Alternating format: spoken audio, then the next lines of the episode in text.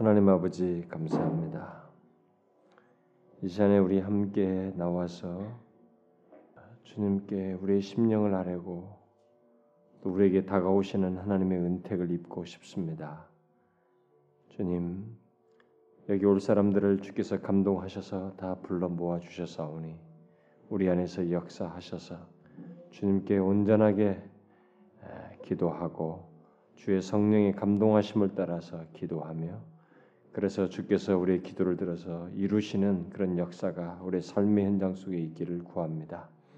이 시간에 먼저 우리가 하나님의 말씀을 묵상할 때 주여 우리의 마음을 열어 주시고 우리의 눈을 열어 주시고 정말 우리의 삶을 어떻게 바라봐야 되는지 우리에게 있어서 얼마나 예수 그리스도를 아는 것이 소중한지를 깨닫게 하시고 이 말씀의 지침이 되어 삶의 윤택함을 얻을 수 있도록 생기를 얻을 수 있도록 인도해 주옵소서.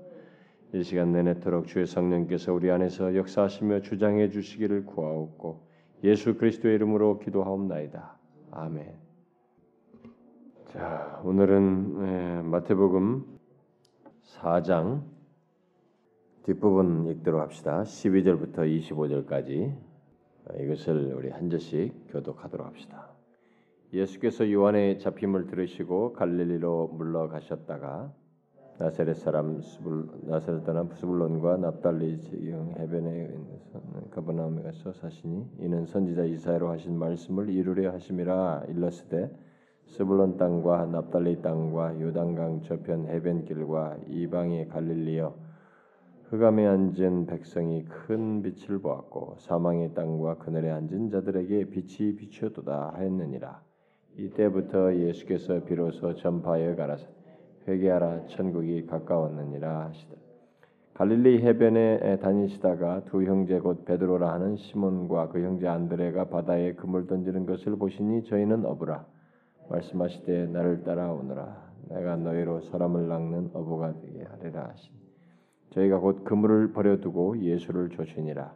거기서 더 가시다가 다른 두 형제 곧 세베대의 아들 야고보와 그 형제 요한이 그 붙인 세베대와 한 가지로 배에서 금을 깁는 것을 보시고 부르시니 저희가 곧 배와 부친을 버려두고 예수를 쫓으니라.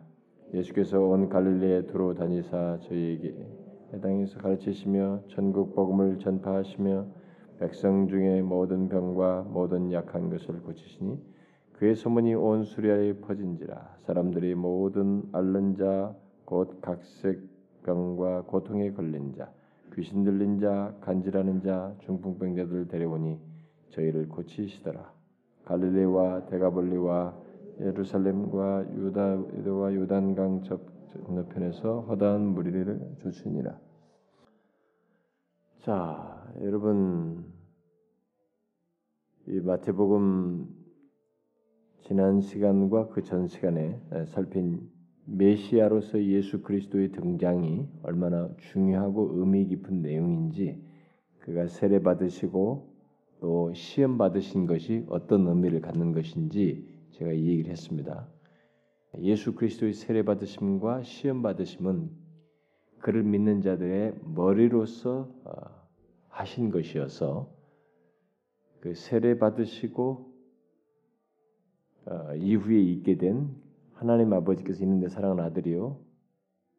어, 사랑하는 아들이라고 말씀하신 그것은 바로 결국 우리에게 해당하는 내용이기도 하다라는 것을 말씀을 드렸고 그다음에 시험에서 승리하시는 것은 바로 우리의 승리를 궁극적으로 말해주는 것이다라고 하는 것을 얘기했습니다.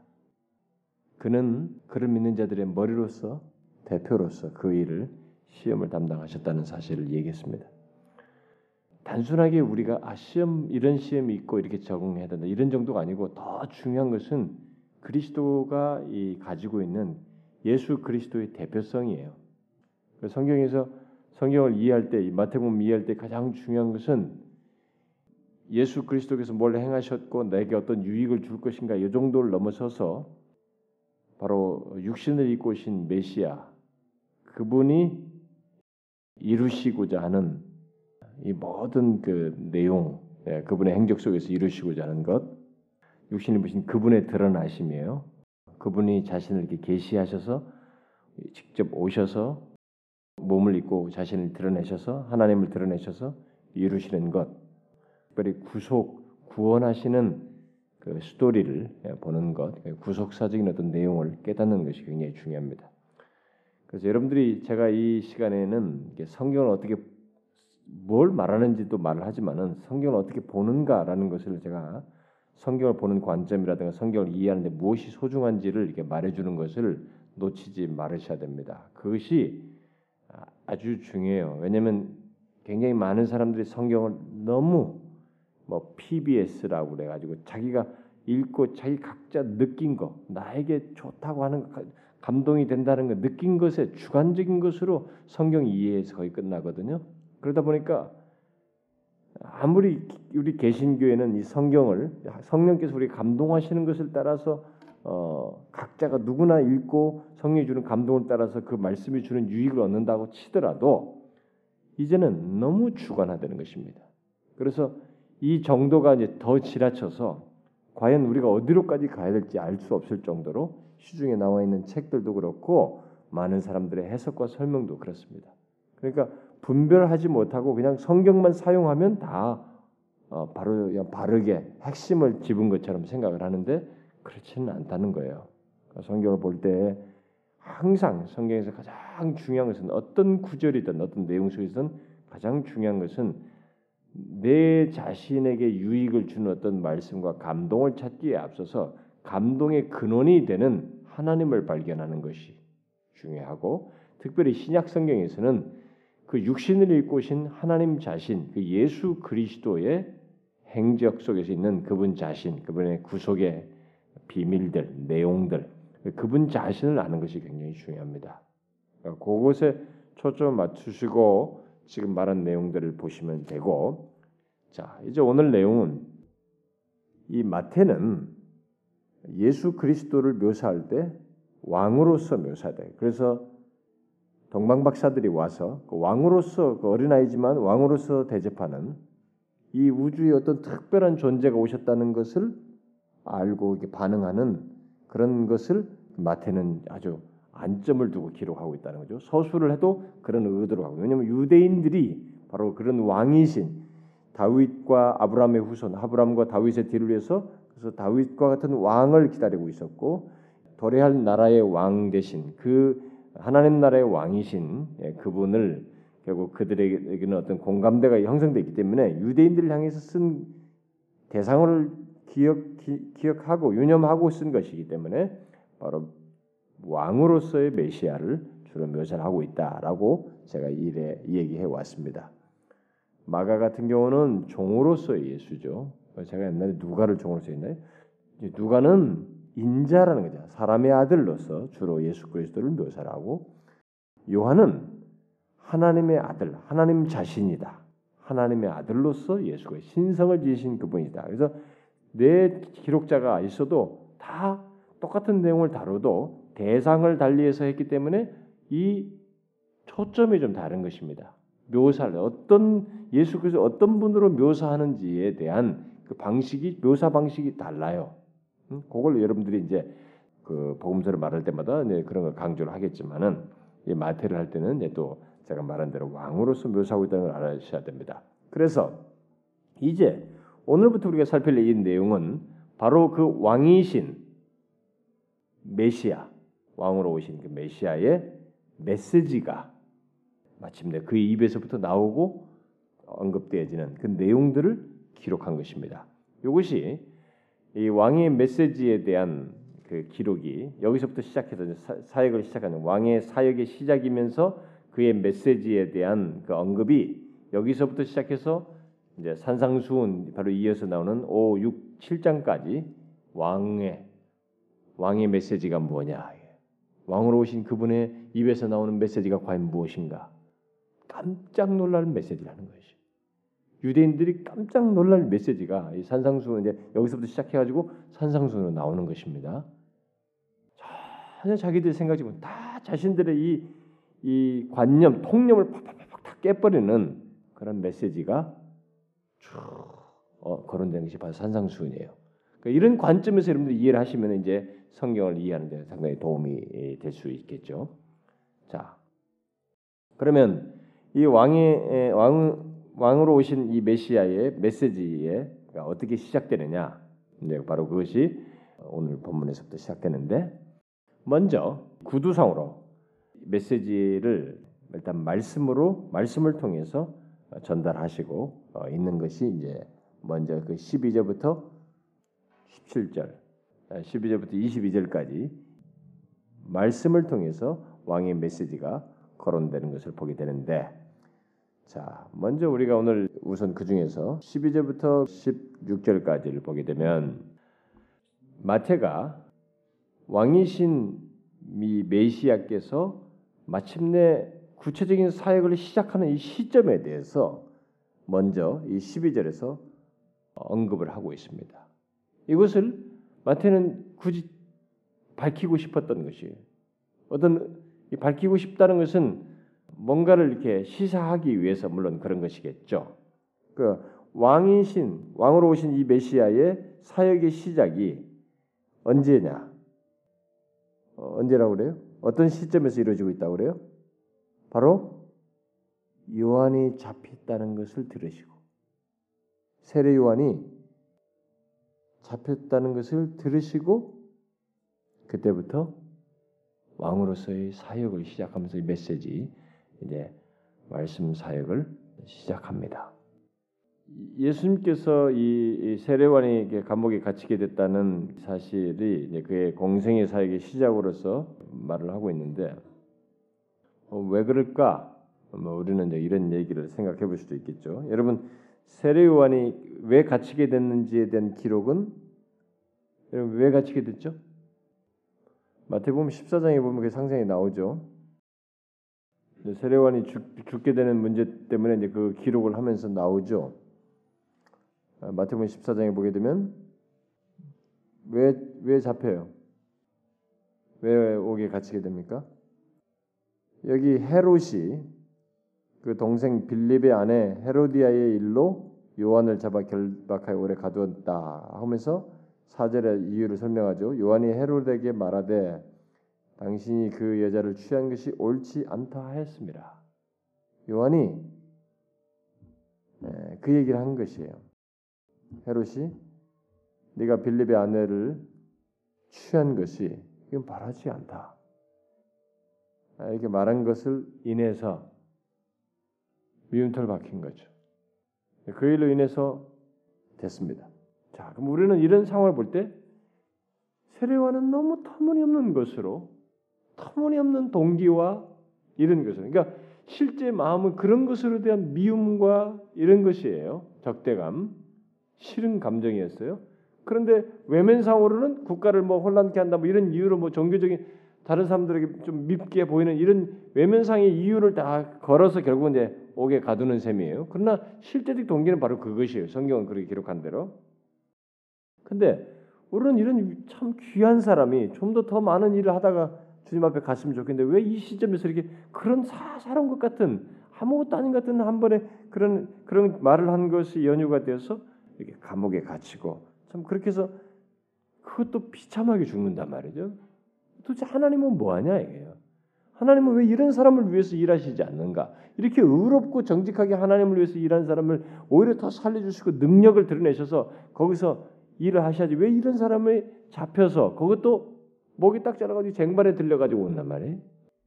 이렇게 비참하게 하나님의 사람이 죽는 일을 이렇게 묻고 하실 수 있는가 하나님이?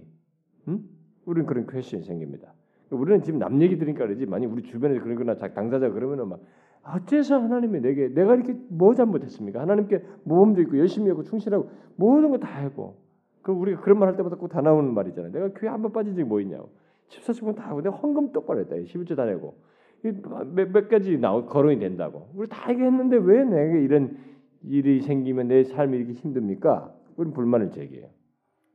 네, 여러분 이렇게 사람의 살고 죽는 이 문제에 있어서 우리가 아, 절대적으로 여기에 우리는 의문이 생길지 몰라도 하나님께 이 의문을 던져서 하나님께 항변할 수 있는 이유는 하나도 없어요.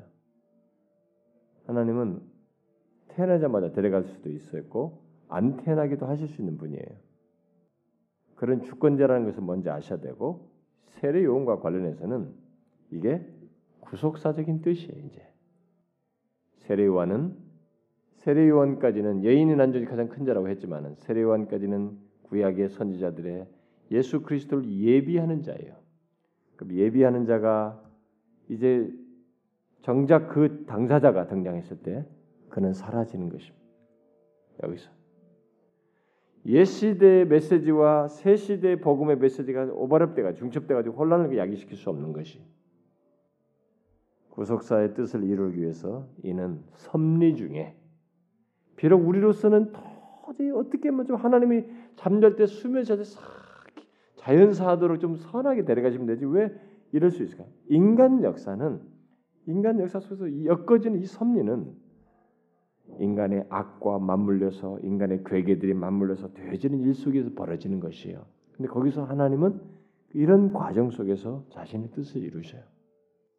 그것에서 우리가 긍정적으로 생각해야 됩니다.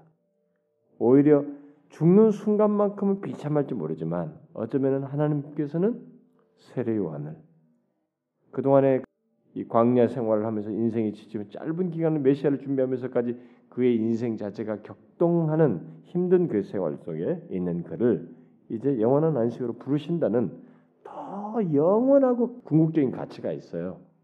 그렇기 때문에 우리가 자꾸 이 세상에 대한 미련만 둔다 그러면은 막 더 살고 여기서 막 어떻게 해서라도 뭐 하는 문제가 생각할 수 있지만은 하나님이 이 세상의 삶을 전부를 여기지 않고 있는 가운데서는 오히려 어떤 과정을 통해서든지 그를 데려가시는 것에서는 다 긍정적이에요.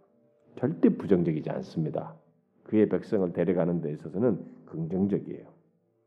그래서 어쨌든 그런 뜻을 이루시는 가운데 이 시점에서 딱 잡히신 걸 들으시고 예수께서 공생애를 시작을 하십니다. 자신의 사역을 구체적인 사역을. 어, 그런데 이제 에, 여기 예수님께서 어, 처음에 에, 그 사역을 시작하는데 나사렛을 떠나서 스불론 납달리 지경 해변에 있는 가버나움으로 가셔서 사역을 시작하시는 이 내용이 나오죠. 여기서 예수님께서 정착하신 이곳에 대해서 우리가 음, 여기서 질문이 생깁니다. 왜 이렇게 세례관이 잡혔다는 얘기 듣고 여기서 이렇게 이동을 하셔서 더 변방으로 이렇게 가시는가? 음? 이런 것이 뭐예요 이게 다? 뭐래요? 예언의 성취입니다. 여러분 예수 그리스도의 모든 행적은 철저하게 예언된 것의 성취요. 하나님께 대한 철저한 순종, 그분의 뜻을 이루는 삶 속에서 구원을 이루시는 내용입니다. 여러분 우리가 삶을 살 때 하나님의 뜻을 이루고자 하는 삶이라고 하는 것을 생각하며 살게 되면 그 삶의 한 걸음 걸음은 고난이 됐던 기쁨이 됐던 큰 어려움이 됐던 그것은 다 굉장히 복된 걸음들이 돼요. 예수 그리스도께서 그렇게 하셨습니다. 그런데 여러분이 알다시피 이 지역은 스불론 납달리 이렇게 지금은 여우수아가 이 가나안을 정복했을 때 스불론과 납달리 사람들이 후손들이 차지했던 곳인데 이 땅에 차지했지만은 이스라엘 백성 열두 지파에서는 약간 변, 변, 변두리죠. 이들이 따로 구분되어 있던 지역이니까. 그런데 이사야가 그 땅을 보면서 이사야서 9장 1절과 2절에서 예언을 했습니다. 바로 후에 빛이 이 지역에 임할 것이다라고 예언을 했습니다. 근데 그걸 마태가 바로 예수 그리스도의 공생의 사역이 이걸 여기서 시작되는 것을 보고 이게 바로 그 예언의 성취이다라고 지적해 주었습니다. 해석해 주었어요. 거기 보니까 이는 이 선지자 이사야로 하신 말씀을 이루려 하심이라라고 하면서 예언된 것이 무엇인지를 말을 해고죠. 스불론 땅과 납달리 땅과 요단강 저편 해변 길과 이방의 갈릴리요.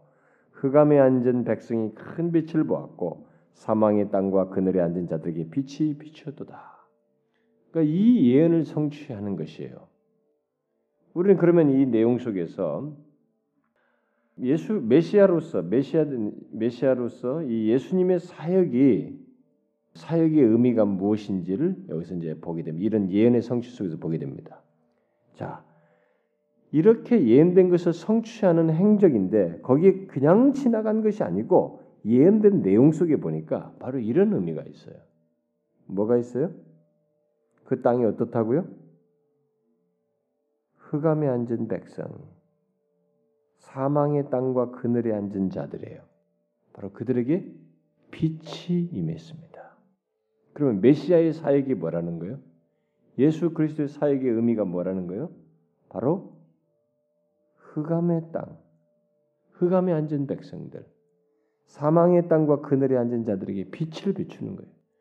흑암이 있는 곳에 빛을 비추는 것이 예수 그리스도의 사역의 한 중요한 의미라고 하는 것을 우리가 여기서 보게 됩니다.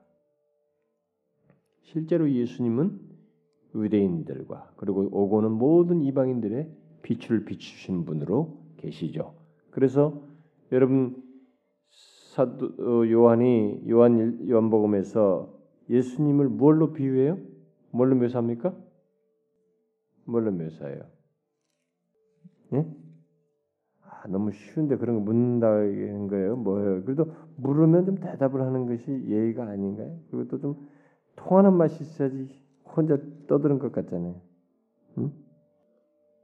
찾으면서 하자 이거죠. 예, 한번 보세요. 요한복음 1장 보세요. 요한복음 1장 9절 한번 읽어봐요. 1장 9절 시작 참빛 곧 세상에 와서 각 사람에게 비치는 빛이 있었나니 어?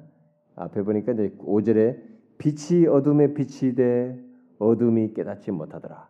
이 빛이라는 걸 얘기하기 전에 앞에서 말씀이신 예수 그리스도를 얘기했단 말이에요. 빛이에요, 그분이.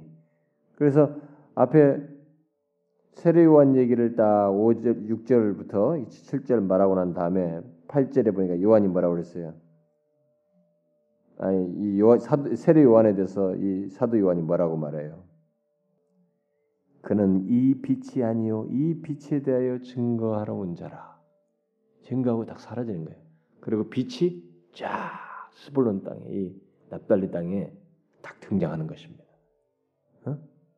그런 의미가 있어요. 사람들이 착각하거든요. 세례관과 함께 있으면 세례관이 빛인 줄 아는 거예요. 세례관은 자기는 빛이 아니거든. 빛에 대해서 증거하는 자예요. 그러니까 그 사람은 거기서 스톱해야 했어요. 메시아를 위해서. 거기까지를 위해서 그 사람은 존재한 것이었어요. 준비하는 자였습니다. 그러니까 막상 빛이신 그분이 오셨단 말이에요. 그 바로 그 예언이 성취되는 거예요. 이 스불론 땅과 납달리 땅에 흑암의 땅에다. 응? 빛이 빛이었단 말이죠. 뒤에도 보면은 요한복음에 하나도 보면 이런 묘사들이 또 있죠. 여러분 한번 봐봐요. 뒤에 12장 봐봐요. 예수님께서 직접 하시는 말씀이에요. 요한복음 12장 46절. 자, 읽어봅시다. 시작. 나는 빛으로 세상에 왔나니 물은 나를 믿는 자로 어둠에 거하지 않게 하려 함이로다. 주님이 바로 그 장면이에요, 이게.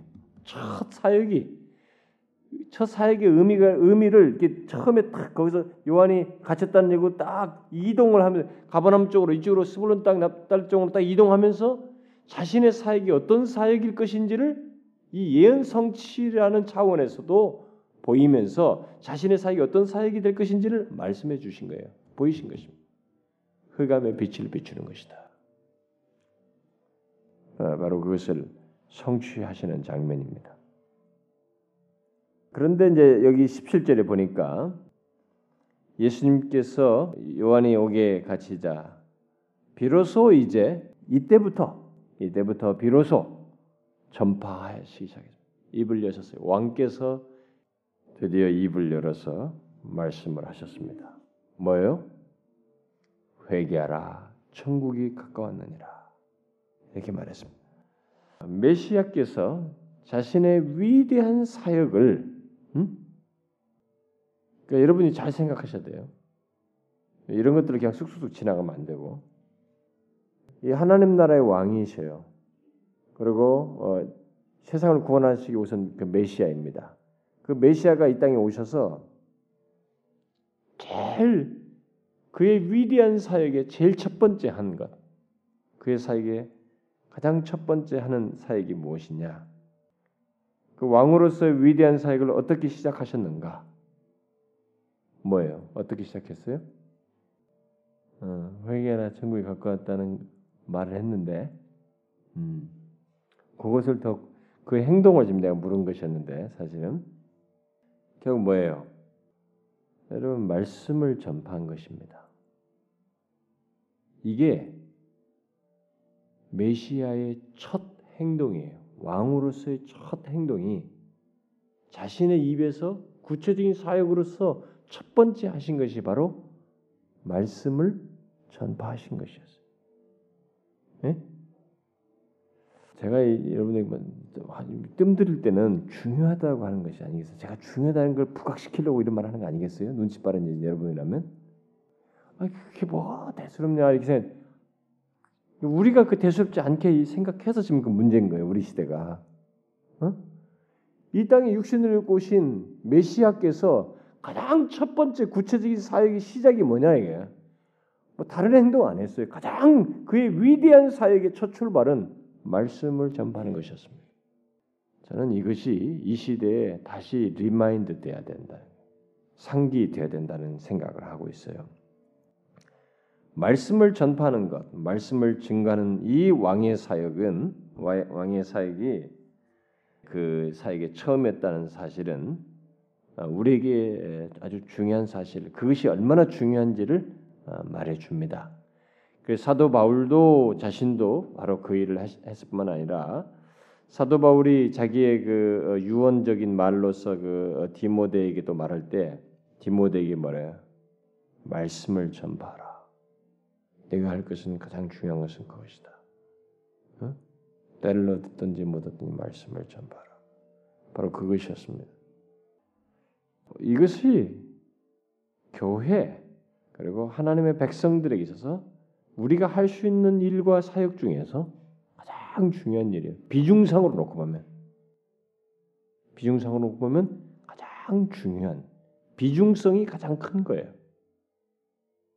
그래서 지금까지 교회 역사를 놓고 보면은 지금까지 교회 역사 쫙 진행할 때 교회가 막 복받고 막 영 아니 복받는다는 말은 뭐 여러분들 물질만 생각하지만 교회가 풍성해지고 은혜가 넘치고 막 영적인 각성과 부흥이 일어났을 때는 다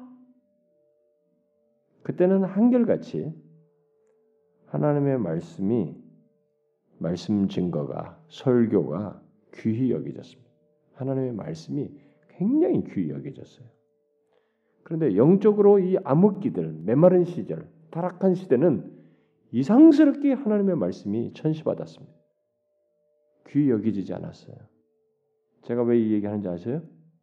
지금 우리가요 이 시대 교회가 말씀을 귀 여기지 않은 시대로 점진적으로 변화되고 있습니다. 여러분부터가 그 경험할 것이에요. 교회 오면 뭔가 액티브를 하고 싶은 거예요. 뭔가 이렇게 좀 즐겁게 막 찬양을 해도 나도 참여하는 것이니까 찬양하면서 뭔가 이게 나를 즐겁게 해주는 것에 굉장히 관심이 많아요. 그게 지금 우리가 이상한 사인이라는 것이에요. 그래서 우리가 경배와 찬양이다, 뭐는 찬양 예배다, 무슨 열린 예배다 뭐 하면서 사람들이 어떤 식으로 바뀌고 있냐면 말씀은 빨리 간단히 끝내버린 거예요. 그건 뭔가 귀찮다는 것이에요. 어? 그건 아주 뭔가 거북스러운 것이야. 말씀을 오래 듣는다는 것은 아주 이상한 것이야. 그건 괜히 불편해. 그 잔소리 듣는 것 같고 막 설교, 뭐 설교 듣는 거 우리가 설교 듣는단 말 하듯이 설교가 오래 들으면 뭐하냐. 그것이 아주 우습게 여기지는 것이에요. 그건 빨리 간단히 끝내고 찬양을 많이 하고 막 열광하는 거예요.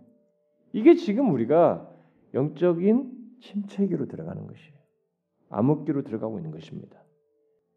저는 이런 분별력을 가지고 외치는 사람도 별로 없을 뿐만 아니라 이렇게 생각하고 호응하며 귀하게 여기고 반응하는 사람도 드물다고 생각해요 오늘날에. 왜냐하면 대중적이고 큰 교회들부터가 그렇게 흘러가고 그것을 틀로 정형으로 만들고 있단 말이에요. 아니에요, 여러분. 그것은 우리들이 만든 분위기예요. 그리고 우리가 지금 사는 시대만 보고 있어서 그렇지 역사를 2000년이라는 지난 교회 역사를 통째로 딱 서베이를 해보면 이렇게 훑어보면 제가 교회사를 영국에서 공부해봐서 알아요. 쭉 보면은 교회가 강성하고 성도들이 영적으로 충만하고 진정으로 자신 안에 영혼의 소생함과 이 기쁨과 감격을 경험하고 예수 믿는 것이 무엇인지 신자된 것이 무엇인지를 충만하게 경험했었던 시대는 다 하나님의 말씀이 왕성했을 때예요. 말씀이 살아있을 때였습니다. 말씀이 귀히 여겼을 때예요. 당사자들도 말씀을 막 사모하면서 모이고 그 말씀을 다 귀히 여겼을 때 당사자도 충만하고 교회도 강성하고 영적인 각성과 부흥이 일어났어요. 그런데 하나님의 말씀을 어느 때가부터 빨리 해치우고 그건 지나가고 가볍게 여길 때 그때는 다 영적인 암흑기였습니다. 중세는 지독할 정도로 말씀을 소홀히 여겼어요. 그래서 못 읽게 했잖아요. 응? 라틴어를 가지고. 그 루터나 이런 사람들이 번역을 했잖아요. 막. 번역한 걸 가지고 가톨릭 죽이려고 그랬잖아요. 평신도들 읽히게 만드는 거 가지고. 아주 소수만. 응? 다른 사람 말씀을 접할 수가 없는 거예요. 그것도 뭐 어려운 라틴어나 중얼중얼 되니까 뭐 평신도를 듣지도 못하는 거예요. 설명이나 조금 듣고. 영적인 암흑기예요. 근데 어쨌든 이 시대가 지금 그렇게 가고 있어요. 예배나 교회도 분위기도 그렇게 흘러가고 있고 그 분위기 속에서 당사자들도 성도들도 다 말씀 안 좋아해요. 그래서 어떤 사람이 그나마 하나님의 말씀에 대한 분별력을 가지고 그 말씀을 귀히 여기서 이렇게 영적인 갈망을 가지고 추구하고 갈망하는 사람이 있다면 그 사람도 귀한 거예요. 이제는 그 사람도 드물게 됐어요. 점진적으로. 제가 볼 때 10년만 가보세요. 그 사람도 드물어집니다. 그러나 이제 정상적인 신자는 정상적인 신자는 그 말씀을 통해서 영혼에 채워지지 않는 가람이 가람에 채워지지 않는 것을 못 견디게 돼 있어요. 정상적인 신자, 진실한 신자는 그게 너무 힘든 것이. 그게 힘들게 돼 있어요. 힘들어야 마땅해요. 예수님 보세요. 하나님 자신이 이 땅에 오셔서 자신이 위대한 사역을 시작하는데 첫 번째 사역의 시작이 뭐냐? 말씀을 전파하여 예수께서 비로소 전파하여 말씀 전파하는 것이었어요. 이게 영광스러운 것입니다. 이게 가장 귀한 거예요. 그래서 여러분들도 마찬가지예요. 말씀을 전하는 뭐 저 같은 사람이나 뭐 리더나 누구든 뭐 사역자도 마찬가지. 우리들이 뭐 그걸 귀히 여기면서 거기에 온뭐그 비중에 말이죠. 엄청난 비중을 두고 그렇게 해야 될 뿐만 아니라 듣는 사람들도 자신의 삶 속에서 그것을 귀히 여겨야 돼요. 그래서 제가 그런 것이 지난번에 개인집에 가서 집회 가서 뭐 젊은이들 만나서 교회를 어느 교회 선택해야 됩니까? 라고 그 질문한 건 제가 소식지다 타픽으로 썼지요. 제가 그 사람들도 그런 거지. 당신들이 미국 한국에 돌아와서 어떤 교회를 선택해야 되냐? 그 벌써부터 그 고민 오지도 않았는데 벌써부터 그 고민하잖아요. 그 고민을 해답은 일단은 말씀이에요. 말씀이 90%예요. 절대적으로 다른 환경 찾으면 안 돼요. 근데 부모들이 자기 자식 걱정해요. 아주 교육 걱정은 지독하게 해. 그 교육 걱정하면서 심지어 교회까지도 무슨 프로그램 같은 거 잘된 자식이 잘 양육되는 그거 아니에요, 여러분. 여기에 아이들을 영혼이 회심하고 받기로 하나도 영혼의 유익을 낼 수 있는 그런 가르침이 있는 교회인가? 그러면 되는 것이에요. 숫자가 많거나 작거나 시스템에 이게 문제가 아닌 것이에요. 그게 90 저는 95% 줘도 된다고 해요. 다른 것은 다 부차적이에요. 심지어 지하라 할지라도 지하에 있어도 지하에 있는 교회라도 그런 교회면 거긴 가야 되는 것이에요. 근데 뭐 지방에서 올라오면 다 S교회, 뭐 M교회, 뭔 교회 큰 교회들만 탁탁 가고 그러잖아요. 브랜드 파워예요? 네? 이마트 파워입니까 그게? 대형 교회 이름이 뭐 브랜드 파워냐고. 아닌 것이에요 여러분. 예수님부터 그러셨습니다. 아니 하나님 자신부터 그러셨어요. 우리가 이걸 잊지 말아야 된다. 그래서 여러분들도 그걸 귀하게 여기셔야 돼요. 그래서 여러분들의 영혼 속에 만약 하나님의 말씀을 귀히 여기지 않는 모습이 생겼다. 듣는 것도 귀찮아졌고 읽는 것도 귀찮고 뭐 말씀 가지고 자꾸 맨날 말씀하시면 이런 것이 별로 따분하다. 그러면 여러분의 영혼은 결정적인 것을 상실하고 있습니다. 여러분의 영적인 상태는 가장 중요한 것을 상실하고 있어요. 여러분들의 영혼을 살릴 수 있는 가장 큰 영양분이 공급되지 않고 있는 거예요. 그걸 귀하게 생각하셔야 됩니다. 돌아서야 돼요, 빨리. 그거 회복 안 되면 회복 안 되는 것이에요. 기도? 그것 없는 기도는 의미가 없어요. 말씀 없는 기도는 의미가 없습니다. 그 신비주의자들이 옛날에 그랬던 것이에요. 말씀 없이 기도만 하니까 신비주의로 빠졌던 것이에요. 체험주의로 빠졌던 것입니다. 아니에요. 그것은 상, 균형을 상실한 것입니다. 우리는 메시아를 봐야 됩니다. 이 왕의 행적을 봐야 돼요. 그의 첫 번째 구체적인 행동은 비로소 전파하시는 것이었습니다. 말씀을 전하는 것이었어요. 뭘 전했어요, 근데? 제일 먼저 말씀하신 게 뭐예요? 전포한 내용이 뭐예요? 회개하라. 천국이 가까웠다. 앞서서 세례요한이 했던 그 메시지 이중적 메시지를 하고 있습니다. 회개하는 것과 하나님 나라의 도래.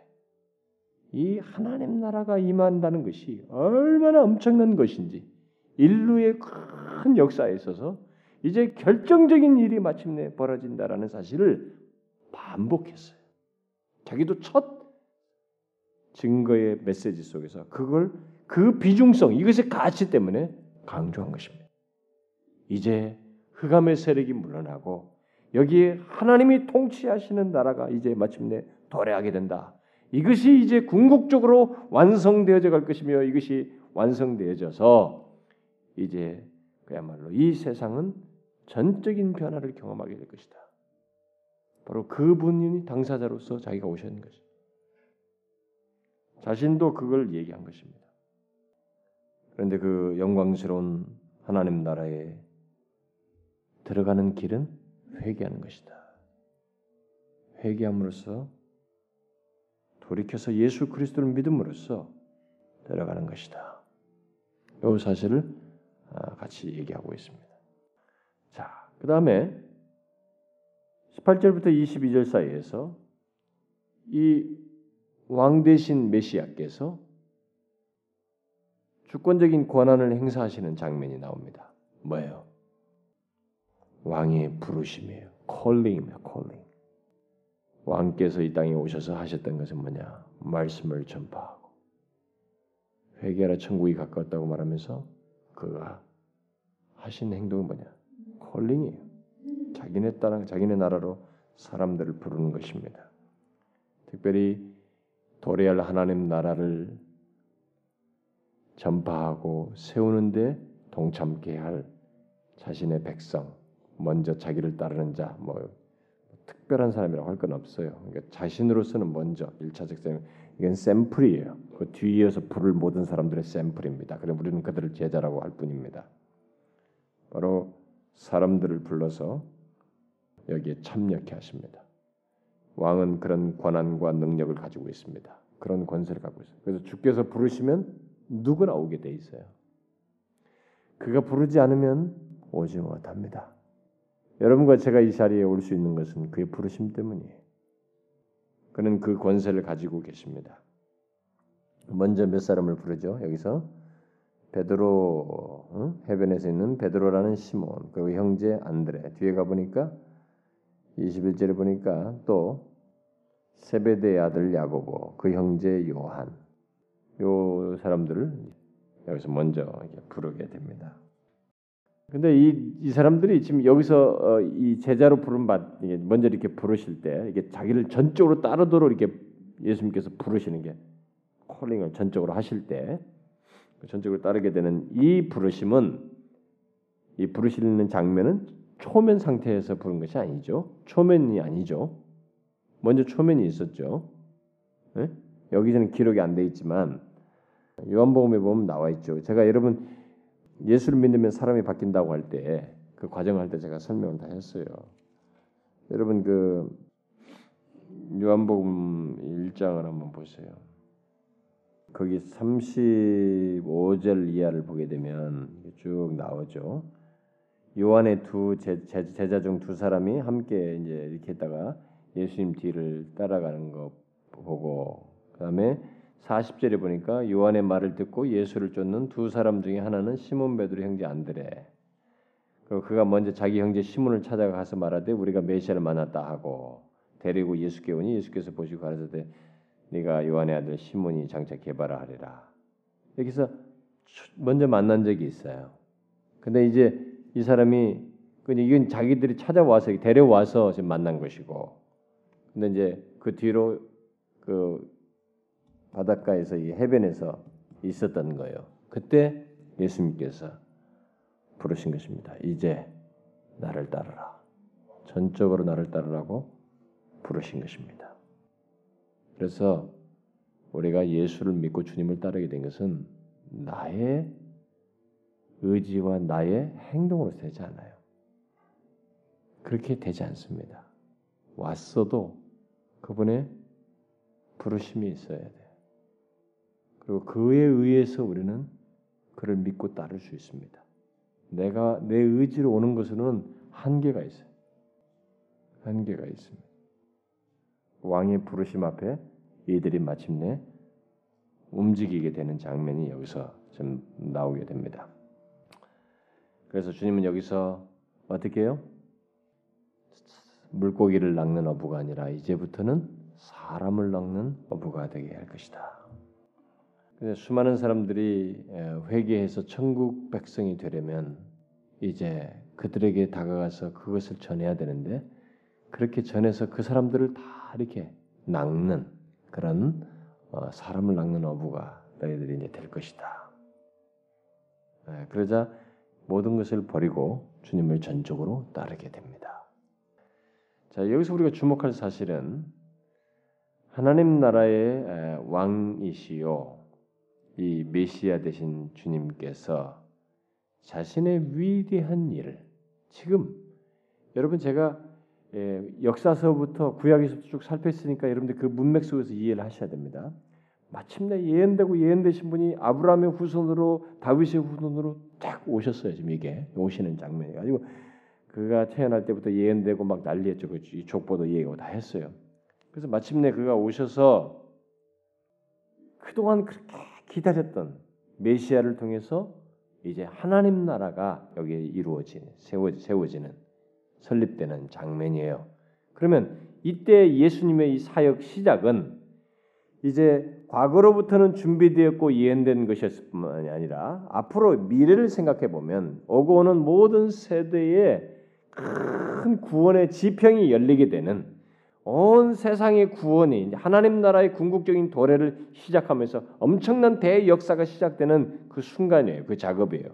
근데 이 작업을 시작하는데 그 하나님 나라의 도래의 그 엄청난 사역을 위해서 이 일을 구체적으로 시작하는 이 자리에서 그 일에 동참하도록 부르시는 사람들 첫 번째로 그들을 불렀던 사람들의 이 성분들을 우리가 볼 필요가 있어요.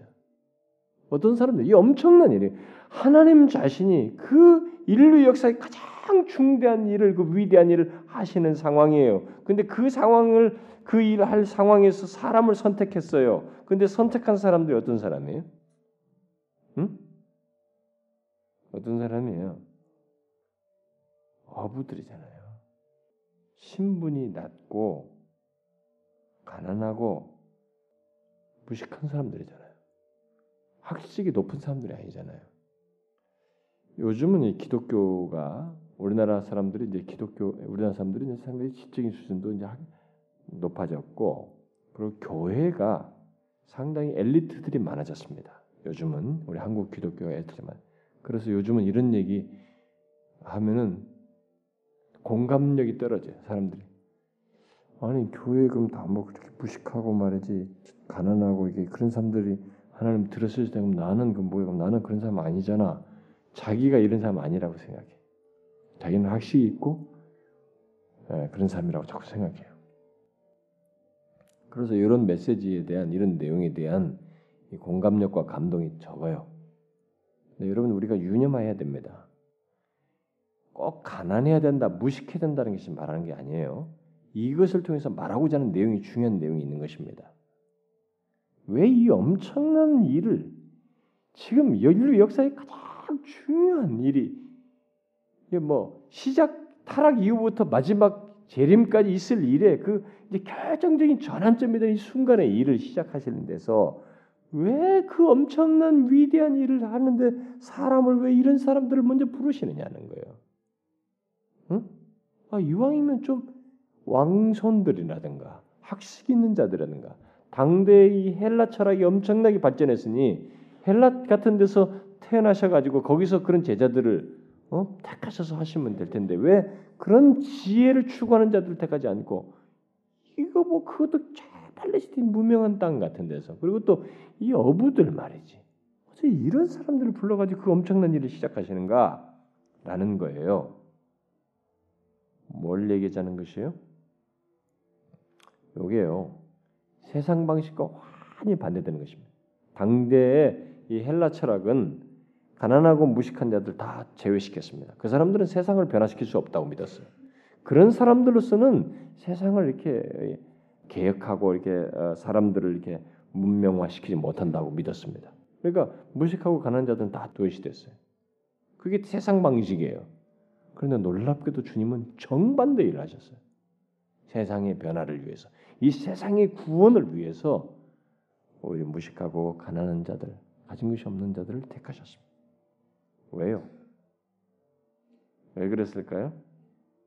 왜 이런 사람들을 최초의 사람으로 선택하시고 제자로 삼고 하나님 나라의 일꾼이요 자신의 이 동력자로 삼으셨을까요? 부와 지위와 권력이 없는 이런 사람들을 왜 택하셨느냐는 거예요. 그런 사람들이 더 잘 순종하기 때문에 꼭 그렇지 않을 수도 있어요. 여러분 가난한 사람들 중에 얼마나 고집불통들이 많은데요. 가난한 사람들이 마음이 약해서 그런 편이에요 비교적으로. 근데 꼭 그런 것만은 아니에요. 부자들보다 가난한 자들이 더 마음이 약하죠. 아니, 더 이렇게 자신을 이렇게 더 이상 의지할 것이 없으니까 의지하는 것이 오픈이 잘 될 수도 있죠.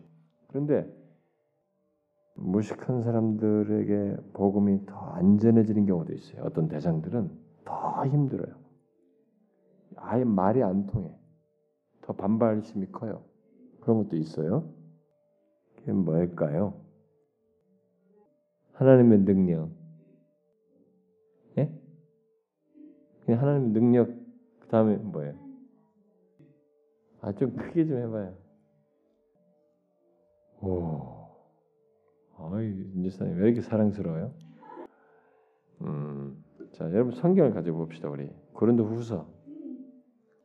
고린도 후서 먼저 12장부터 읽어보고 왜 제가 이걸 도대체 뭐 몇 개월을 설교했잖아요. 이 본문 가지고요.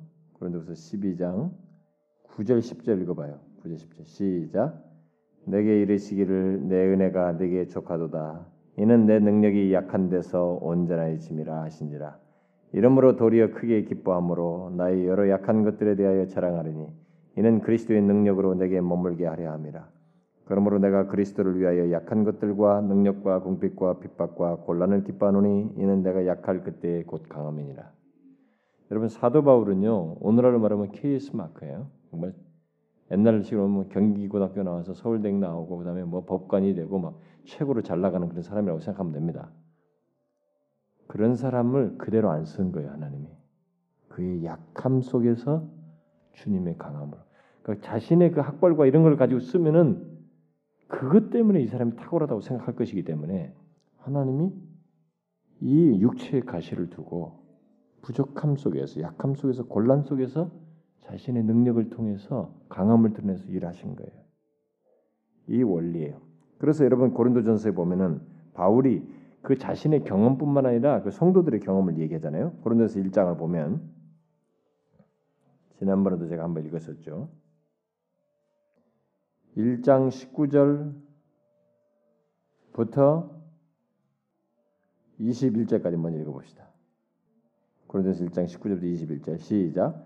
기록된 바 내가 지혜 있는 자들의 지혜를 멸하고 총명한 자들의 총명을 폐하리라 하였으니 지혜 있는 자가 어디 있느냐 선배가 어디 있느냐 이 세대의 변사가 어디 있느냐 하나님께서 이 세상의 지혜를 미련케 하신 것이 아니뇨 하나님의 지혜에 있어서는 이 세상이 자기 지혜로 하나님을 알지 못하는 거로 하나님께서 전도에 미련한 것으로 믿는 자들을 구원하시기를 돼.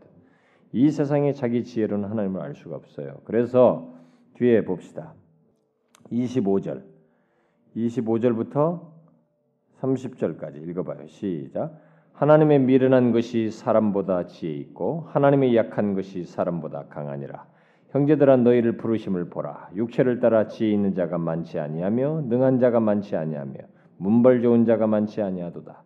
그러나 하나님께서 세상의 미련한 것들을 택하사 지혜 있는 자들을 부끄럽게 하려 하시고 세상의 약한 것들을 택하사 강한 것들을 부끄럽게 하려 하시며 하나님께서 세상의 천한 것들과 멸시받는 것들과 없는 것들을 택하사 있는 것들을 폐하려 하시나니 이는 아무 육체라도 하나님 앞에서 자랑하지 못하게 하려 하심이니라. 자, 이것은요 하나님 자신이 드러나는 길이에요. 인간은 자신에게 뭔가 강한 것이 있으면 하나님이 드러나지 않아져요. 드러내지도 않습니다. 그래서 하나님 자신이 드러나기 위해서 그리고 인간이 자랑할 수 없고 오직 하나님 자신이 이 구원의 모든 것을 이루신다는 것을 드러내시기 위해서 이들이 뭘 가지고 사람들 지 있는 데를 굴복시키겠어요? 하나님이 하셨다. 그분의 강함으로 하셨다는 것이 드러나야 하기 때문에 이들을 택한 것입니다. 그래서 여러분 놀랍게도 이렇게 시작되는 이 하나님 나라의 이 통치의 시작이 로마까지 확장될 때, 로마 제국이 무너질 때, 로마의 그 탁월한 학자들, 음? 지혜 있는 자들, 그 강대한 제국, 강성한 힘, 힘과 부와 권력과 지혜가 있다고 하는 이 큰 덩어리가 결국 어디에 굴복해요? 주님이 세운 이 약하고 가난한 자들에게 무식한 이들의 이들이 전한 복음에 다 꺾인 것입니다. 결국 누가 한 것이에요, 그거? 사람이 했다고 할 수 있어요? 하나님의 강함으로 한 것이죠. 그걸 위해서예요. 음? 요걸 우리가 알아야 됩니다. 그래서 여러분과 저를 통해서 무슨 어떤 영적인 역사나 구원의 일이 일어나고 나를 통해서 어떤 일이 일어나게 될 때, 여러분 그것은 내 자신의 힘으로 되는 것이 아니에요. 그리고 만약 그런 것이 드러나고 있으면 나를 통해서 역사가 크게 일어나지 않습니다. 우리가 주님 앞에서 아무것도 아닌 것으로 이렇게 드러나야 그 나를 통해서 하시는 이가 하나님이신 것, 그의 강함으로만 되는 것이 드러나야만이 어떤 결실들이 있는 거예요. 구원의 역사가 이 생명의 역사가 있게 되는 것입니다. 그래서 자랑할 것이 없어야 돼요. 근데 오늘 예수 믿는 사람 너무 자랑할 것이 많잖아요. 자기가 한 게 너무 많대. 맨날 교회 가면 뭐 자랑할 게 자랑 잘하는 사람들이 교회에 많다고요? 요즘 오늘날 교회는 더 심해요. 그것은 다 하나님이 행하시는 방식을 안 썼거나 이해하지 못했거나 그걸 인정하지 않거나 그러고 있다는 것이에요. 하나님이 일하시는 것은 너가 하는 것이 아니고 자신이 하는 것이다라는 걸 드러내시는 것이에요. 그러기 위해서 우리들을 부르신 것입니다. 그래서 똑똑하고 잘나고 뭐 한 사람들, 여러분 칼빈 같은 사람 있죠? 종교개혁자 칼빈 같은 사람. 그 사람은 뭐라고 하세요? 걸어다니는 병원이라고 그러죠. 온몸이 병이야. 바울이 육체에 가시가 있었던 것처럼 온몸이 병. 여러분 데이비드 브레이너드, 조나단 에드워드, 조나단 에드워드는 굉장히 건강 관리 잘한 사람이었어요. 하루에 딱 한 시간 반인가 운동도 하고 말 타고 철저하게 몸 관리도 했어요. 그렇게도 했어요. 하나님은 더 많은 일 하려고 책도 많이 남길러. 그런데도 그의 경험 속에서 자신의 약함이 다 드러나는 거기서 하나님의 역사지. 우리의 강함을 의지했을 때는 하나님의 역사가 일어나지 않아요. 진정한 역사가 일어나지 않습니다. 그러면 우리들은 그러죠. 와 이거 뭐냐 이게 이렇게 교회가 커지고 사람들이 많아진 건 뭐냐 이게 이게 다 우리가 하나님의 이게 다 하나님의 힘, 힘으로 된 것이 아니냐? 하나님의 힘으로 안 될 수도 있어요. 하나님의 능력으로 강함으로 안 될 수도 있어요. 여러분 회사 운영 방식으로도 잘 될 수 있습니다. 그러다 마귀도 사람 숫자 늘릴 수 있어요. 신천지 사람들 몰리는 것에 이단도 사람이 몰릴 수 있어요. 그것만 가지고 그런 게 중요한 것은 하나님 자신에 의한 생명의 역사예요. 그분의 강함에 진짜. 그래서 사람이 드러나지 않고 하나님이 하시는 것이 하셨다고 하는 것이 드러나는 거예요. 분명히 보여지는 것입니다. 그것을 우리가 여기서 주목할 필요가 있습니다. 자, 뒤에 이제 23절부터 25절은 이 메시아께서 왕께서 사역을 말씀을 통해서뿐만 아니라 어떤 것을 통해서도 왕, 왕께서 사역을 하셨다는 거예요. 23절부터 25절 보니까 말씀을 통해서도 하시 앞부분 앞부분은 말씀을 통해서도 하셨지만 여기서는 뭐예요? 행위를 통해서 이적 이런 행적을 통해서 행위를 통해서도 그의 사역을 시작했다는 것입니다.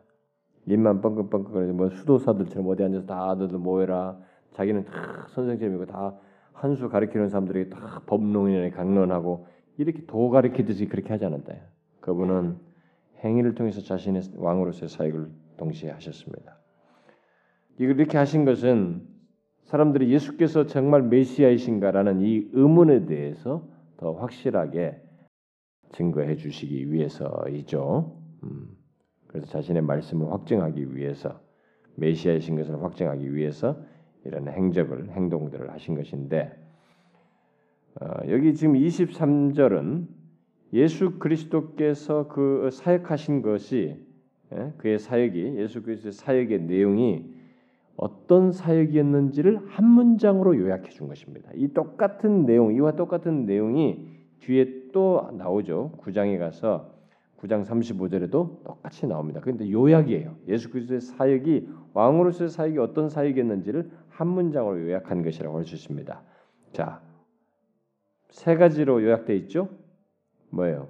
첫 번째, 보니까 온 갈릴리에 들어다니면서 저희 회당에서 가르치셨어요. 가르치시는 것, 어, 가르치시는 것을 하셨습니다. 네, 가르치시는 것이 예수 그리스도께서 하시는 사역의 하나의 중요한 내용이었습니다. 두 번째는 복음을 전파, 천국 복음을 전파했습니다. 이 복음은 하나님 나라의 큰 은혜, 그 복음을 받으라라고 하는 이 천국 복음을 전파했습니다. 가르치고 전파하고 우리가 그것을 헬란 말로 디다케 캐리그마 이렇게도 말하기도 합니다. 이게 하나님의 말씀을 선포하기도 하고 또 가르치시기도 하시고. 음? 그래서 우리가 교회는 말씀의 선포도 있어야 되지만 이게 말씀 하나님의 말씀을 이렇게 선포하는 것도 있어야지만 가르치는 것도 있어야 돼. 배우는 것도 있어야 돼. 이렇게 말씀을 가르치는 것도 있어야 돼. 예수님께서 하셨던 것이죠. 세 번째 뭐였어요? 백성 중에 모든 병과 모든 약한 것들을 뭐요? 고치셨습니다. 세 가지 가르치시고 전파하시고 고치시는 것. 이 같은 모든 행동이 예수 그리스도의 말씀이 권위 있는 이런 표적들에 의해서 증명돼 증거되고 확증됨으로써 바로 이가 이분이 오실 메시아 예인될 메시아요 모세에게 말한 바로 그 선지자라고 하는 것을 증거하는 것입니다. 선지자들이 바로 이런 일을 했단 말이에요. 음? 바로 그 선지자 모세에게 이스라엘 백성들 유대인들은 그걸 그토록 기다렸죠. 그 선지자를 오실 부인이 바로 그입니까? 이렇게 말하죠. 네, 그 선지자. 여러분 이제 한번 봐요. 그 성경 읽고, 읽고 넘어갑시다. 여기서 신명기 자 신명기 18장 15절부터 19절까지 우리 한 절씩 교독해 봅시다. 15절부터 19절. 내 하나님 여호와께서 너희 중 내 형제 중에서 나와 같은 선지자 하나를 너희를 위하여 일으키시리니 너희는 그를 들을지니라. 이것이 곧 내가 총회의 날 호렙산에서 너희 하나님 여호와께서 구한 것이라. 곧 네가 말하기를 나로 다시는 나의 하나님 여호와의 음성을 듣지 않게 하시고 다시는 이 큰 불을 보지 않게 하소서 두렵건대 내가 죽을까 하나이다. 여호와께서 내게 이르시되 그들의 말이 옳도다 내가 그들의 형제 중에 너와 같은 선지자 하나를 그들을 위하여 일으키고 내 말을 그 입에 두리니 내가 그에게 명하는 것을 그가 물에게 다 고하리라 무릇 그가 내 이름으로 고하는 내 말을 듣지 아니하는 자는 내가 벌을 받. 자, 직접 너희들이 하나님을 이렇게 보면 막 두려워하는데 직접 너희들에게 다가가서 말해주는 그 선지자가 있다. 응? 나와 같은 선지자. 누구요? 메시아요. 지금 예수님께서 하신 이 지금 세 가지 묘사된 이것은 바로 선지자가 하시는 일이에요. 예수께서 바로 그 선지자인 것을 행동으로 드러내신 것입니다. 말로서. 아니, 그 하나님의 것을 다 가르치시고 선파하시고 또 행적을 통해서 증명하시고 그러시고 있는 것입니다. 그런데 그 뒤에 이제 24절, 25절 보니까 24절 같은 것은 뭐 이런 어떤 병자들을 고친다 그랬는데 이것은 요약 이것도 요약돼. 뒤에서 이제 어떤 병자들을 고치는데 그 세부 사항들을 말할 것을 예, 간단하게 다 뭉뚱그려서 언급하고 있는데 아, 이렇게 메시아 되신 예수 그리스도께서 어, 병자를 고치신 것은 결국 뭐예요? 이렇게 이렇게 많은 병자들을 이렇게 고치신 것은 주님께서 결국 무엇을 나타내시는 것이 메시아식을 나타내시면서 어떤 의미가 있는 것이에요? 이게 단순히 신체를 치유하시는 게 아니죠. 예수 그리스도께서 이렇게 고치실 때는 어떤 의미가 있는 것이에요. 어떤 메시지가 있는 것입니다. 그게 뭐예요? 지금 이 나를 통해서 도래할 하나님 나라에서 너의 모든 죄가 이렇게 사해질 것이다. 사해 이게 단순 병을 말하는 거 아니거든요. 뭐 중풍병 뭐 이런 것들 볼때 이게 지금 귀신 이런 거 다 얘기할 때 죄와 다 연관성을 가지고 있어요. 죄의 사유함과 막 그래서 병 질병 고치면서 네 죄가 사유함을 얻었느냐 이렇게 말씀하셨단 말이에요. 주님께서 그러니까 하나님 나라에서 너희 모든 죄가 사해질 줄을 너희가 이렇게 봐야 된다. 이런 걸 너희가 알지 못하는가? 그리고 질병과 이런 죽음과 같은 죄의 결과들이 정복되고 있다는 것을 보아라.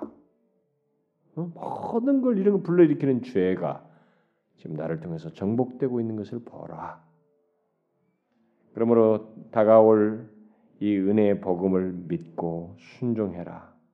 그러면 너희들이 구원 얻을 것이다. 이, 결국 이런 행적 속에는 병 고치시는 것 속에는 그런 메시지가 담겨져 있는 것이죠. 그리고 주님께서 이런 병자들을 고치실 때 어떻게 하셔요? 다 이들 보니까 온 소문이 수리아에 다 퍼져가지고 어? 수리아에서 다 퍼져 사람들 다 왔어요. 근데 고치는 저희들을 고치셨습니다. 소문이 저 멀리까지 하고 사람들이 따르고 그랬는데 지금 고치시죠 다. 그러니까 이들을 대하 이들을 대하시는 주님의 마음이 어떻다는 거예요? 주님이 어떤 마음으로 이들을 대하시고 있어요? 자기에게 나오는 자들에 대해서 주님이 절대 내치지 않아요. 자비와 친절과 인자함으로 대하십니다. 이것은요 우리가 예수님에 대해서 피상적으로 알지 말고 아주 실제적으로 믿어야 됩니다. 히브리서 기자가 말한 대로 예수 그리스도는 어제나 오늘나 영원토록 동일하십니다. 그분은 자기에게 나오는 자를 절대로 내치지 않아요. 우리를 승복시키시는 어떤 작업은 할 수 있을지 몰라도 그를 거절하지는 않습니다. 그를 자비와 긍휼로 대하십니다. 친절로 대하셔요. 어린아이도 내치지 않으시잖아요. 이런 사실을 알고 우리들이 정말 그분께 자신의 마음을 열고 노출하고 말하고 내 어, 의탁하는 일을 주저없이 말아야 돼요. 주저하지 말아야 돼요. 이렇게 자기의 오는 자를 거절하지 않는 자를 그분께 나아가지 않는다거나 그분을 저버린다거나 대항한다는 것은 사실 인간에게 있어서 가장 큰 비극스러운 행동을 하는 거예요.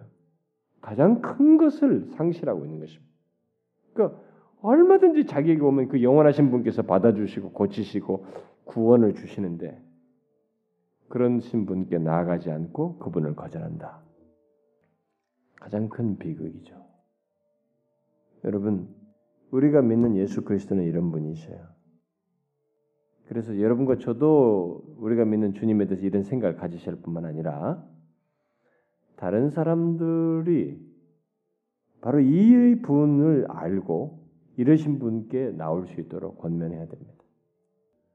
여기 하나님이 부르셨잖아요. 안드레 안드레 베드로시 다 부르셨어요. 불러서 뭐예요? 그들을 통해서 하나님 나라의 많은 영혼들을 이렇게 부르시잖아요. 우리도 마찬가지. 부르심 받았을 때 우리도 바로 그 일을 해야 됩니다. 이 예수를 전해야 되는 것입니다. 그를 통해서 도래한 하나님 나라 은혜의 복음을 전해야 되는 것입니다. 여러분 예수님의 행적을 잘 보시면 은혜가 잘잘잘잘 넘칩니다. 절대로 거침이 없어요. 우리가 나중에 뒤에 가서 마태복음 23장, 23장 이런 데부터 깜짝 놀란 내용이 있어요. 뭐, 와 있을진저 막 독사의 새끼들 아니야.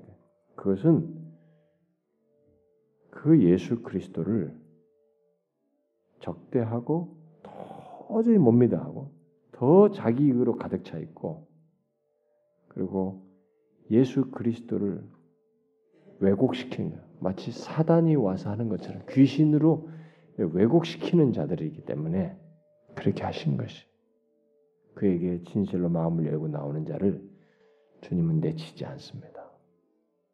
지금도 그래요.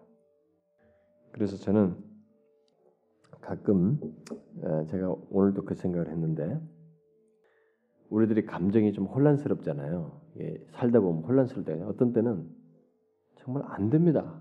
정말 아무것도 하기 싫어요. 그 말해봐야 소용 없습니다. 저는 그뭐 어떻게 어떻게 신앙적인 얘기해도 그것도 하나도 도움이 안 될 것 같은 사람 있잖아요. 어? 정말 내 마음은 안 돼요. 정말 못 하겠어요. 뭐 그렇게도 어떻게 해야 되는데 그럼 성경 얘기다 답을 알아도 나는 못 하겠어요. 안 됩니다. 이렇게 말할 정도로 이렇게 전혀 감정이 이렇게 확 무너지고 다치고 굳어지고 단단해진 상태에 있는 사람들이 있어요. 그러니까 저조차도 그런 게 할때 시큰 저보 그런 목사님 어떻게 해야 돼요? 얘기했을 때 제가 그러면 이렇게 이렇게 해봐라. 예. 그것도 안 돼요. 이렇게까지 말해요. 어떻게 해야 되냐 물어놓고 시큰 말해주고 그것도 안 되고 안 됩니다. 이렇게 말하는 사람까지 있습니다. 그만큼 이제 한편에서는 감정이 힘들다는 말이기도 합니다. 음, 네, 그런 말이기도 한데 그런데 결론은 그래도 결론은 그 복잡하고 혼란스럽고 아무것도 안 되는 그 감정을 어디서 정리가 될 수 있고 그런 자를 용납해 줄 수 있고 받아줄 분이 누가 있느냐? 아무도 없어요. 예수밖에. 네, 그런 사람들이 안 돼요. 그것도 못 해요. 답까지 다 물어놓고 어떻게 하냐니까 다 가르쳐도 그래도 못 하겠어요. 그것도 그런 마음도 안 생겨요. 그러면 좋다 이거. 그럼 예수 얘기도 듣기 싫고 예수께 의지하고 하는 것도 듣기 싫을 정도이면 그러면 그런 사람들에게 한 가지는 말해줄 수도 있어요. 그러면 안 되게 하는 네 마음을 사로잡 안 된다고 여길 정도 네 마음을 사로잡는 게 뭐냐 이게. 너 지금 어디에 집착하고 있냐? 잘 봐봐. 죽으라고 집착하는 감정이 있어요. 그건 안 놓으면서 안 놓으면서 이러신 예수 그리스도께 주님 도와주세요. 이것조차도 안 된다고 하면서 하기 싫다고 말하면 어쩌겠다는 거예요. 네? 어쩌겠다는 거예요. 그런 사람까지 있는데 저도 얼마든 연민이 갑니다. 그리고 뭐 그래도 나는 나중에 하나님께서 다 알아서 나는 다루실 거야. 막 이렇게 넉넉한 생각도 들어요. 그런데 일단 나한테 묻고 그런 얘기를 해줘서 도움을 주는 상태일 때는 생각을 해야 된다고. 어제나 어제나 동일하신 분이 있어요. 자기에게 기대면 받아주시는 분이 있다고. 그분께는 마음을 열어야 되잖아요. 그분까지 말 안 하면서 저 안 돼요 할 수 없어요. 그러면서 집착하는 뭐 마음이 있어요. 어떤 감정이 있어요. 그건 죽으라고 안 놔요. 내가 지적한다고. 그래. 그러면 대체적으로 보통 사람이 그렇다. 너 집착하는 거 있잖아. 이게. 뭐냐 이게. 집착이 얼마나 무서운지 알지? 너를 더 비참하게 만들어.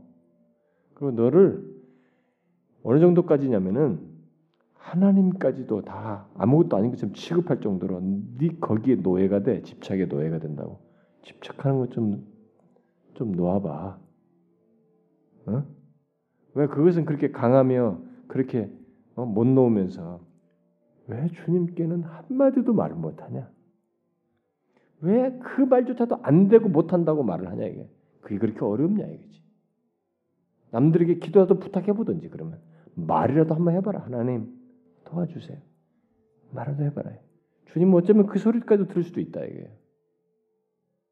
어? 자기를 향해서 너무 힘들어서 외치는 자를 받아주시는 분이시니까 그러니까 인간은 어떤 면에서 뭐 글쎄요, 뭐 다 받아주고 받아들이지만 너무 이기적이에요.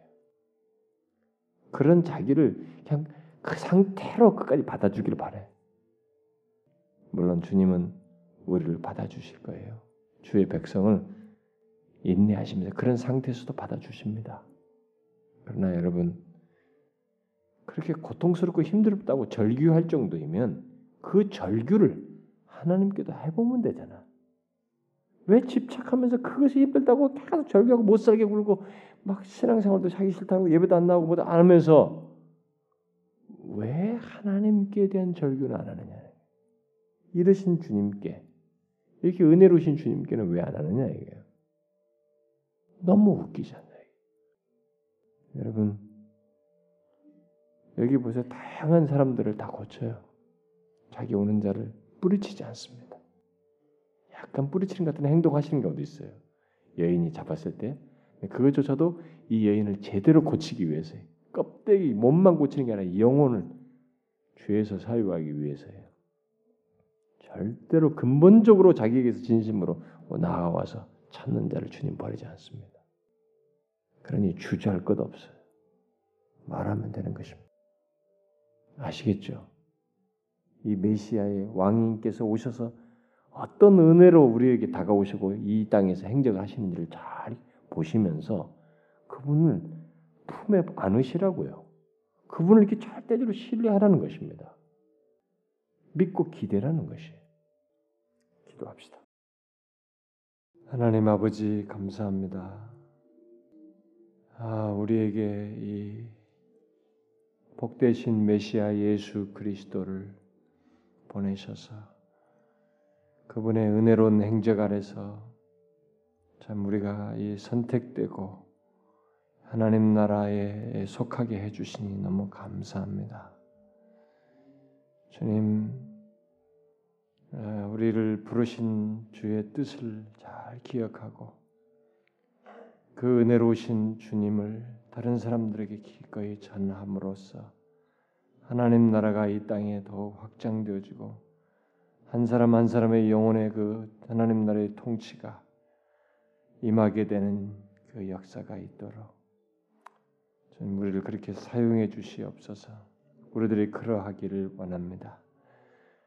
이 시간에도 우리가 함께 기도하면서 참 이런 은혜로우신 주님을 알게 되고 그분의 은혜를 입게 된 것을 감사하면서 더 그 주님과 깊은 사귐과 알을 갖기를 소원하는 마음이 일게 됩니다. 주여 우리 주님을 더 깊이 알고 더 사랑하는 그런 복된 교제 가운데 우리가 있게 하여 주옵소서. 이 기록된 계시의 말씀을 통해서 우리 주님을 인하여서 주님을 알고 더 기뻐하게 되는 아, 참 그래서 우리 주님을 즐거워하는 우리의 삶이 될 수 있도록 인도해 주옵소서. 이 시간에도 우리가 각자 와서 말씀 듣고 또 함께 기도하는데 이 시간 이런저런 기도들을 함께 했습니다. 주님 우리 교회에 필요가 있고 조국 교회에 필요가 있고 우리 개인들의 필요가 있습니다. 우리의 간구를 들으시고 주님 돌아보시옵소서. 주님은 우리들의 간구와 이 안타까움을 저버리지 않는 분이십니다. 단지 우리를 더 성숙하게 하시고 궁극적으로 유익을 주고 선을 이루는 가운데서 우리를 대하시고 은혜로 베푸시며 불쌍히 여기시는 분이시기에 어떤 결과가 오든 간에 현재를 지나든 간에 그 주님을 인하여서 믿고 신뢰하기를 원합니다. 주님을 끝까지 믿고 의지할 수 있는 믿음 또한 우리에게 주셔서 잘 감당하며 인내하게 하여 주옵소서. 어, 주님 여기 모인 사랑하는 지자들을 불쌍히 여기시고 참 주님으로 인해서 위로받으며 그 주님의 백성된 것을 기뻐하면서 사는 그 즐거움들이 있게 하여 주옵소서. 아, 돌아가는 길에도 하나님으로 인한 기쁨을 주시고 저들의 한 주간의 삶 속에서도 그런 주님과 동행하는 그 은혜들을 경험하는 일이 있게 하여 주옵소서. 우리들 가운데 육체적으로 정신적으로 또 마음의 곤고함 가운데 힘들어하는 영혼들 주님 만나 주시고 회복시켜 주옵소서. 간절히 구하고 우리 주 예수 그리스도 이름으로 기도하옵나이다. 아멘.